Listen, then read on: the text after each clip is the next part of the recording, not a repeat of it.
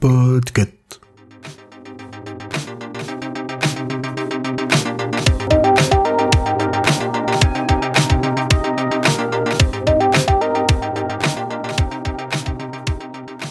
Coucou et vous écoutez Watchlist, le podcast où on découvre des séries, des films ou tout un tas d'autres choses comme des livres par exemple.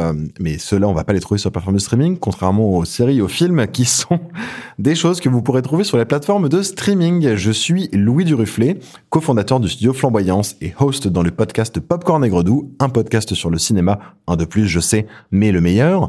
Euh, non, je, je, je retire ce que j'ai dit parce qu'il y en a plein de bien le meilleur en égalité avec d'autres?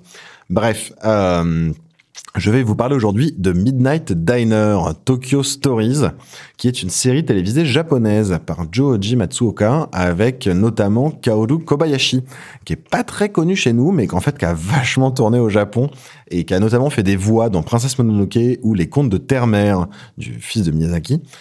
Euh, Qu'est-ce que c'est que cette série? C'est l'adaptation d'un manga par euh, Yaro Abe, et on y suit la vie d'un restaurant, un restaurant un peu particulier parce que c'est un restaurant qui ouvre à minuit et qui ferme à 7 heures du matin.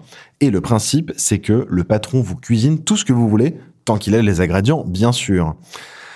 Et donc, bah, vu que c'est un restaurant qui est ouvert la nuit, on y retrouve des personnages un peu à la marge de la société. Par exemple, des serveuses dans des bars de charme, des pauvres airs qui savent pas trop quoi faire dans la vie, des personnes qui s'ennuient, des présentateurs télé qui terminent tard, etc., etc., etc. Euh, J'en profite pour le spécifier, mais il n'y a pas vraiment de trigger warning. C'est pas un- une série pensée pour les enfants, mais c'est une série assez joyeuse. Euh, juste parfois, ça parle de thèmes un peu adultes comme le deuil ou, ou ça mentionne la pornographie sans jamais la montrer, hein, bien sûr. Euh, cette série, c'est une série qui fait du bien aux yeux et à l'estomac. C'est vraiment un petit voyage en douceur japonaise. Euh, un vrai voyage culinaire et ça donne faim. Et du coup, mon petit rituel quand je regardais cette série, je faisais ça quand j'étais tout seul. Euh, c'était de me préparer un bon petit repas, bien cuisiné avec amour, et de me mettre un épisode. いらっしゃいハラハラと私ねようやく 誰にでも胸張って言えるくらい今の仕事気に入ってるの分かってるよガキ連れてこんな暮らしは続かねえってことぐらい C'est une série vraiment qui, qui, qui fait du bien parce qu'on voit un autre Japon, un Japon différent qu'on n'a pas l'habitude de voir. euh, et en fait, ça fait du bien aussi de réaliser que ces personnes-là, même si évidemment c'est romancé, existent dans la société japonaise, ont leur place, ont euh, une, une, raison d'être, une raison d'exister et font partie en fait intégrante de la société japonaise.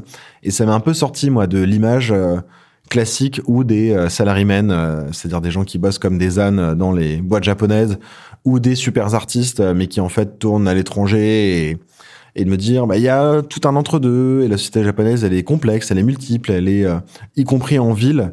euh, composée de plein de personnes très différentes et hum, c'était sympa de voir ça.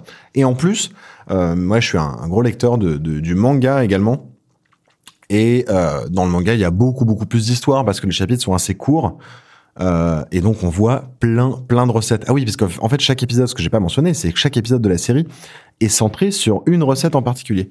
Et donc euh, je dis n'importe quoi, mais euh, les nouilles sautées ou euh, euh, le, le, le- les prunes séchées ou des choses comme ça, les prunes salées ou bref peu importe, mais c'est centré sur un plat et donc ça tourne autour de ça. Il y a une histoire, une tranche de vie qu'on suit sur des personnages qui sont liés par ce plat. Et dans le manga, c'est exactement la même chose, mais il y a beaucoup beaucoup plus d'histoires et ça fait même partie moi de mes livres de cuisine, euh, même si on n'apprend pas à faire à manger dedans, mais parce que euh, c'est très inspirant pour tester plein de recettes, plein de nouvelles manières d'accommoder des plats, etc. Euh, et il y a toujours cette idée aussi qu'on retrouve de bah, la cuisine, c'est un truc en fait qui est très intime, même si euh, on le partage en société, on fait ça avec les, les autres, c'est extime dans ce sens-là, mais c'est un rapport qui est très intime, qui est très particulier, qu'on garde pour nous, qui euh, nous évoque des choses de notre histoire à nous, personnelle. Euh, c'est un peu comme dans le film Ratatouille, quoi. Je vais pas spoiler, mais il y a une scène aussi euh, dans Ratatouille, euh, le dessin animé de Disney, euh, qui est lié à, à ça, au fait que ce soit très interne aussi et très intime la cuisine, et que ça peut renvoyer à l'enfance ou des choses comme ça. Et, et, et, et donc on, on, on, on retrouve de ça. C'est une série qui est vraiment très belle. Alors c'est un peu triste parce qu'il y a cinq saisons en tout, mais il n'y en a que deux qui sont produites par Netflix. Donc on peut regarder la série euh, sur Netflix et sur Netflix avec publicité dans les pays où c'est disponible. Mais par contre, la série euh, sur Netflix normale avec abonnement, elle est disponible en Belgique, au Canada, en France et dans les pays francophones que j'ai vérifié. J'ai pas vérifié pour la Suisse ni le Luxembourg, mais j'imagine que c'est le cas. Mais on n'a que les deux dernières saisons et les trois premières saisons, eh ben elles sont pas du tout du tout disponibles. Il faut aller au Japon. Je suis désolé, vous n'avez pas le choix. Vous devez prendre votre petit billet euh, d'avion et aller au Japon. Euh, tant pis. Non, c'est un peu dommage. Alors après, c'est une série qu'on peut commencer hein, à partir. Moi, je savais pas en commençant qu'il y avait déjà eu trois premières saisons et on s'en rend pas compte en réalité en, en regardant la série. On a tout à fait l'impression que c'est la première saison, mais c'est quand même un peu dommage parce qu'il y a un goût de trop peu quand même pour filer la métaphore culinaire. Euh, voilà, on arrive doucement à la fin de cet épisode. Euh, alors, euh, je tiens à vous rappeler que Watchlist est un podcast du label Podcut. Le label contient d'autres podcasts comme Agatha Christie, euh, La Réponse D ou Le Roi Steven. Le site du label, c'est podcut.studio et il y a un Patreon que je vous invite à aller, euh, sur lequel je vous invite à aller faire un tour pour soutenir le label, patreon.com slash podcut. Le label a également un Discord euh, pour lequel vous pourrez vous connecter pour parler de vos moments préférés de podcast avec d'autres membres. Et de toute façon, tous les liens seront dans la description de cet épisode.